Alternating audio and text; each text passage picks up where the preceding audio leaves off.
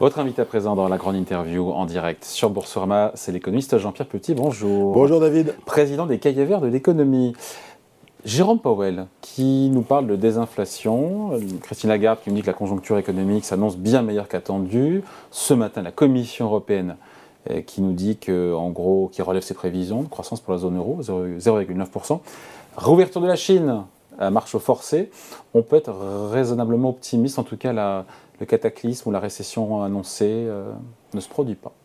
Alors, il y a deux. Annoncé il y a quelques mois encore. Oui, il y a deux éléments dans ce que vous dites qui sont favorables pour les deux marchés principaux, qui sont le marché action et le marché obligataire, qui ont eu plutôt tendance à remonter, même si ça consolide un peu depuis quelques jours, parce que c'est exactement l'inverse de l'an dernier. C'est-à-dire qu'on a une, une, désinflation et on a une stabilisation, voire euh, des perspectives de réaccélération de la croissance. L'an dernier, à peu près à la même époque, surtout après l'entame de la guerre euh, d'Ukraine, le 24 février, bah, c'était exactement l'inverse. L'inflation allait exploser à la hausse et l'activité économique allait baisser. Donc euh, il ne faut pas s'étonner de voir les deux grands marchés, actions et euh, obligataires, progresser. C'est ce qu'on appelle Goldilocks, ce que les hmm. stratégistes américains appellent Goldilocks. Boucle d'or. Boucle d'or, c'est-à-dire que c'est génial. Il y, a de, il y a de la désinflation, donc, une mais c'est une désinflation qui est générée par un choc d'offres positif. Mm. C'est-à-dire que ça se passe bien au niveau de l'offre, grosso modo, hein, et que la demande résiste bien. Et donc il y a des perspectives de stabilisation, contrairement à, la récession anticipée,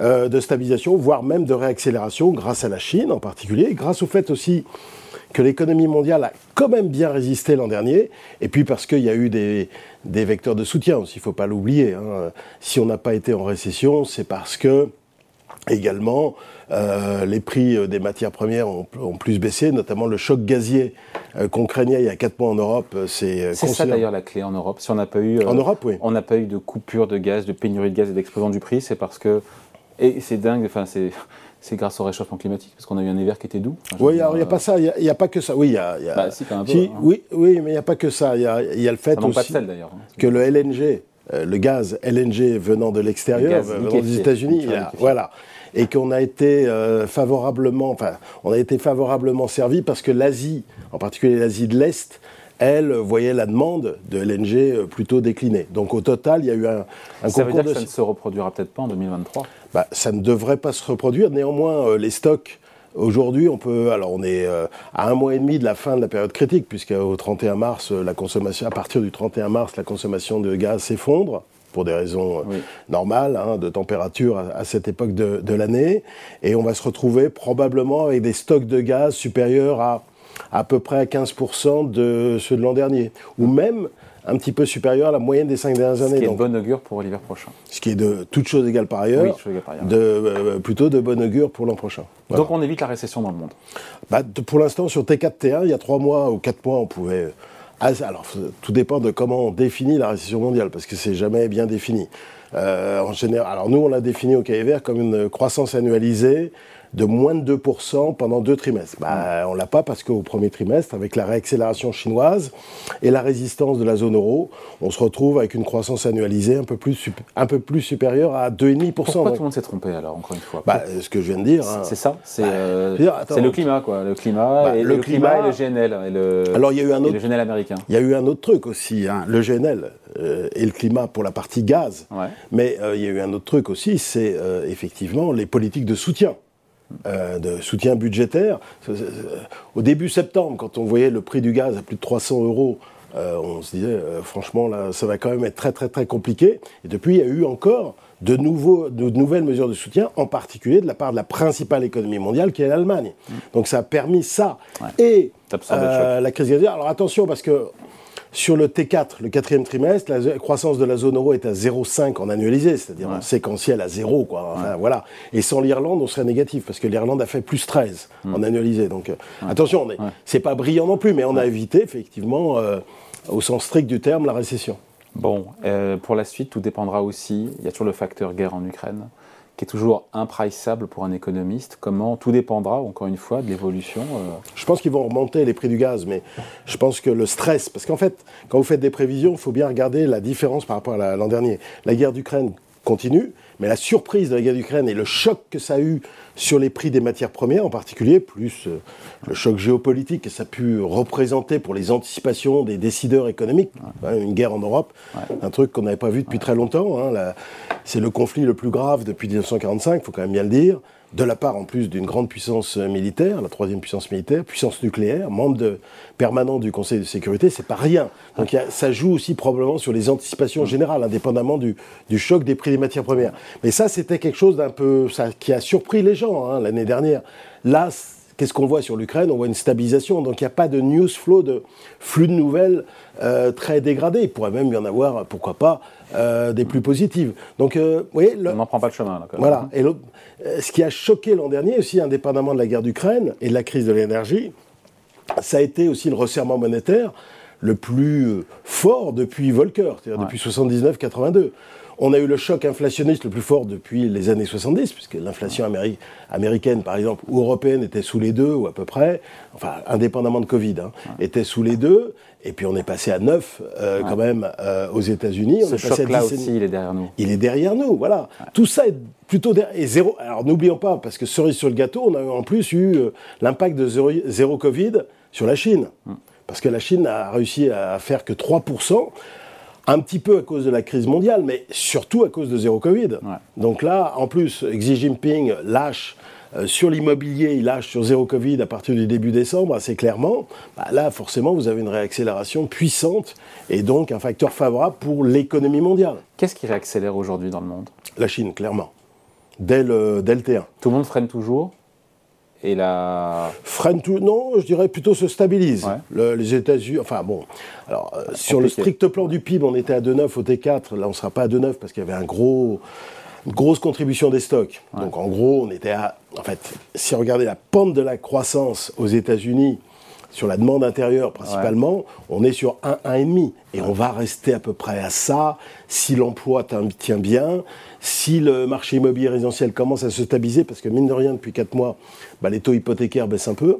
Et il y a quelques petits indicateurs qui s'améliorent sur le logement résidentiel, il y a l'emploi, les conditions macro-financières qui s'améliorent, parce que les marchés sont remontés depuis octobre. Donc, grosso modo, il y, a des, il y a matière à penser que la, la conjoncture américaine donc le euh, pire est derrière nous. Va être médiocre. Est-ce que le pire est derrière nous? Oui, bah, 2022 était une année euh, terrible. Hmm. Et d'ailleurs, ce qui est tout à fait exceptionnel, c'est si on s'était rencontrés il y a 18 mois, et puis peut-être d'ailleurs qu'on s'est rencontrés il y a 18 mois, mais si on nous avait dit qu'il y aurait une guerre d'Ukraine, le choc inflationniste le plus fort depuis 50 ans, le, resserrement monétaire le plus fort depuis 40 ans, et... On aurait dit il y aura une récession. Alors non seulement il y aura une récession, mais elle va être très sévère, ça va être un bain de sang. Et en fait, même indépendamment de ce que je vous ai dit tout à l'heure, eh bien, euh, l'économie mondiale a bien résisté. Et ça, c'est intéressant parce que je pense que si elle a bien résisté, c'est parce que les bilans des entreprises non financières, le bilan des banques, beaucoup, sont beaucoup plus solides qu'auparavant. Euh, c'est pas une Donc la régulation a. Bah,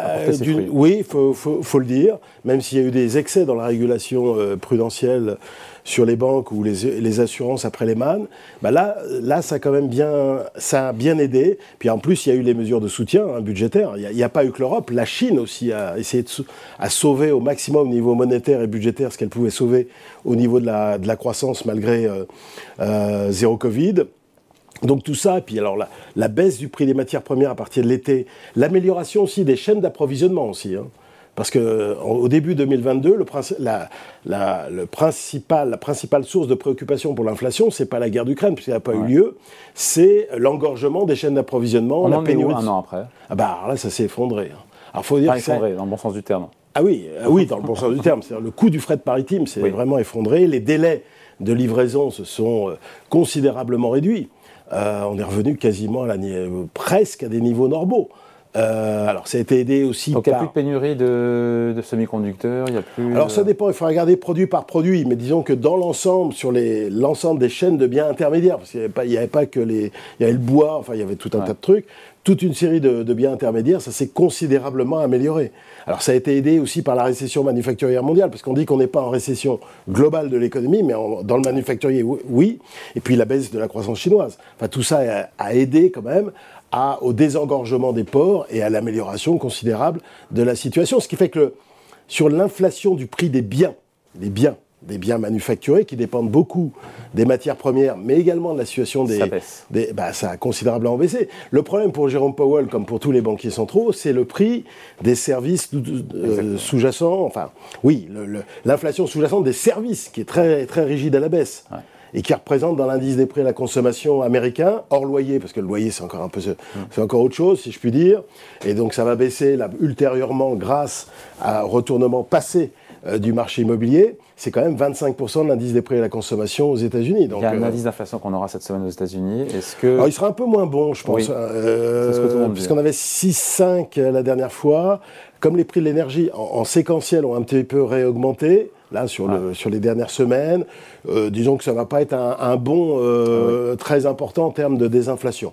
Donc, mais la désinflation, à mon avis, sur le premier semestre jusqu'à l'été prochain, est plutôt devant nous. Mais le chiffre, le chiffre devrait être peut-être. Il y a un potentiel de. De mauvaise surprise. Ouais, un, petit potentiel de mauvaise surprise ou d'un ou de déception par rapport. En tout cas, le pic est derrière en zone euro. Ah bah, en zone euro. Maintenant, la zone euro, il est quand Il sera quand le pic? On, on, est sûr vraiment que le ah pic est derrière? Il était à 18 euh, en octobre. 18 en octobre. Certains disent que ça va réaccélérer après. Ah bon euh. Non, euh, non, non. Enfin, après, ah oui, après, euh, en 2024, etc. En 2023 jusqu'à l'automne prochain, je pense que compte tenu des effets de base, avec l'évolution du prix de l'énergie, notamment du gaz, qui est très important, parce que gaz et électricité, c'est 5,5% du, de l'indice des prix à la consommation. Et comme le gaz et l'électricité sont très liés, c'est fondamental. Et, l'euro, alors il y, a un truc qui, est très important pour la situation de l'inflation importante en zone euro, c'est que le, cours de l'euro, c'est quand même dans l'ensemble plutôt apprécié depuis quelques mois. Donc au total, euh, sur l'inflation importée, ça. Et puis euh, il y a quand même un. Alors on, évite la récession, mais la, conjoncture est quand même extrêmement médiocre. Pourquoi est-ce qu'il y a encore du boulot à faire pour les banques centrales? On dit qu'il y a des inflations, mais jusqu'où et à quelle vitesse? Euh, Parce qu'on a quand même le sentiment dans le discours des banques centrales qu'elles vont devoir relever plus et plus longtemps leur taux d'intérêt. Oui, c'est notre C'est la bonne politique, ça ou pas? Bah oui, je pense parce que euh, j'ai trouvé même que les dernières interventions de Jérôme Powell étaient un petit peu trop dovish. Pourtant, je suis plutôt dovish dans, dans, l'ensemble sur la, mon analyse des politiques monétaires des dernières décennies. Mais là, je pense qu'il était un petit peu trop dovish. Et je pense que le taux directeur terminal pour cette année euh, ne sera pas à 5 ou un peu plus de 5 comme le price les futurs, mmh. mais plutôt à 5,50 au mois de juin. C'est plutôt ce que j'aurais en tête. La politique monétaire, c'est pas un truc. Euh, euh, c'est plus un art qu'une science. Hein, il n'y a pas de modèle quantitatif qui, qui vous dise, bah, ça y est, compte tenu de toutes les conditions, je dois le mettre à 5,50, 5,25, 5,75. Mais qu'est-ce qui est un petit peu encore embêtant euh, aujourd'hui aux États-Unis, c'est l'inflation salariale. Bon, alors, si je... On est sous 5% en glissement annuel. Non, même moins. Euh, si je prends le, salaire horaire, on est à 4,2.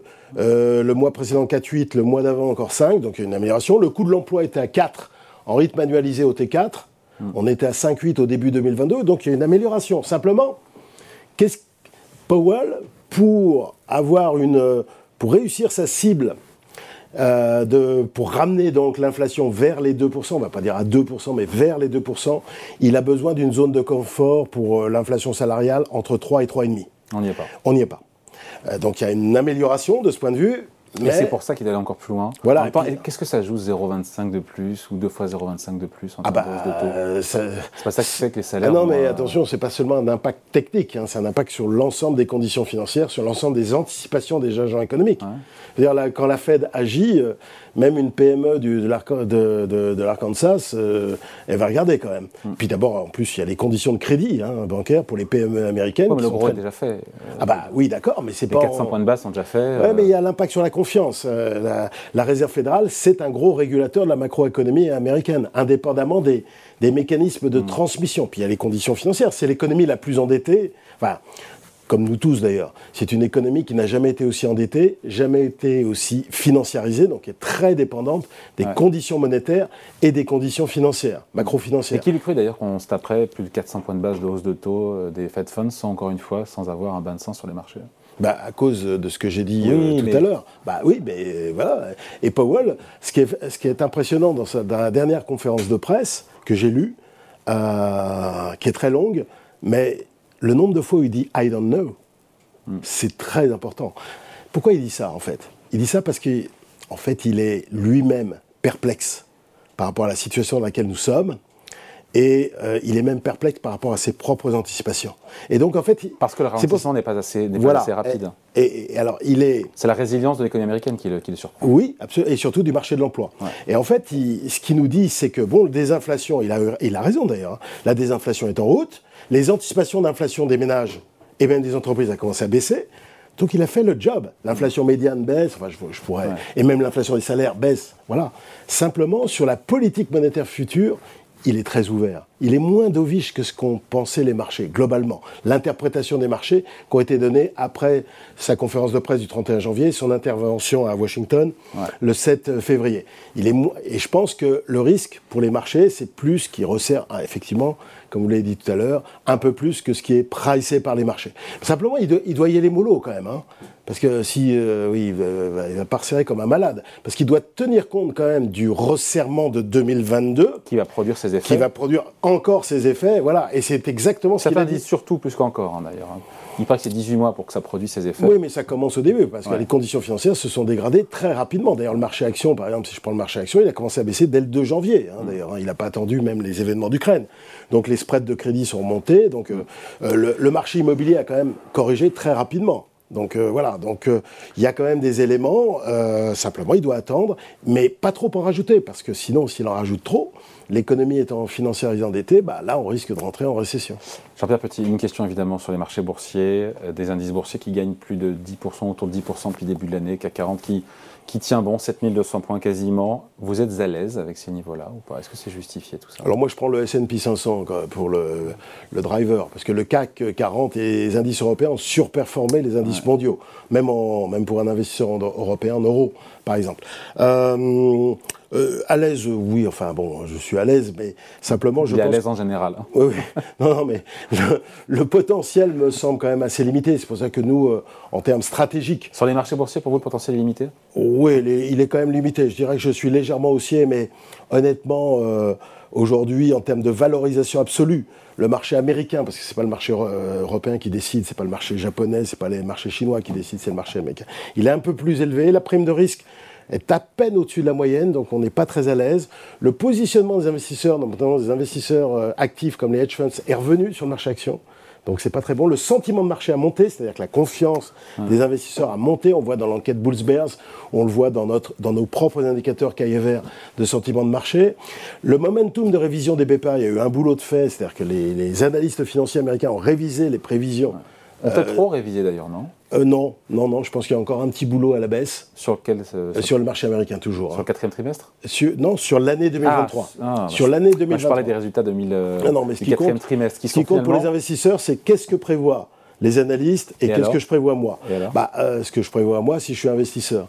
Bah, disons que les analystes prévoient 4% de croissance en moyenne sur 2023. moi je pense que compte tenu de la contraction des marges et de la décélération de la croissance nominale, ce sera un peu moins. Enfin, vous voyez, c'est pas que c'est très négatif, la situation n'est pas très négative, mais elle n'est pas en balance non plus. Voilà. Parce que, notamment, c'est ce que vous venez de dire, le marché a progressé depuis octobre dernier. Hein, donc, euh, parce que vous mentionnez... Toutes les bonnes nouvelles sont dans les cours. Ça veut dire que oui, il y a pas mal de bonnes nouvelles dans les cours, donc il n'y a pas un potentiel énorme. Donc il faut plutôt attendre la consolidation prochaine pour euh, redevenir un peu agressif sur le marché action. Qui pourrait venir, euh, venir notamment bah, de la Fed. la, Fed, à mon avis, euh, c'est le régulateur principal pour le premier semestre, sauf événement exogène imprévisible. Allez, merci beaucoup. Merci de passer nous voir. Toujours un plaisir de converser avec lui. Jean-Pierre Petit, président des cahiers verts de l'économie, invité de la grande interview en direct sur Boursorama. Merci. À bientôt.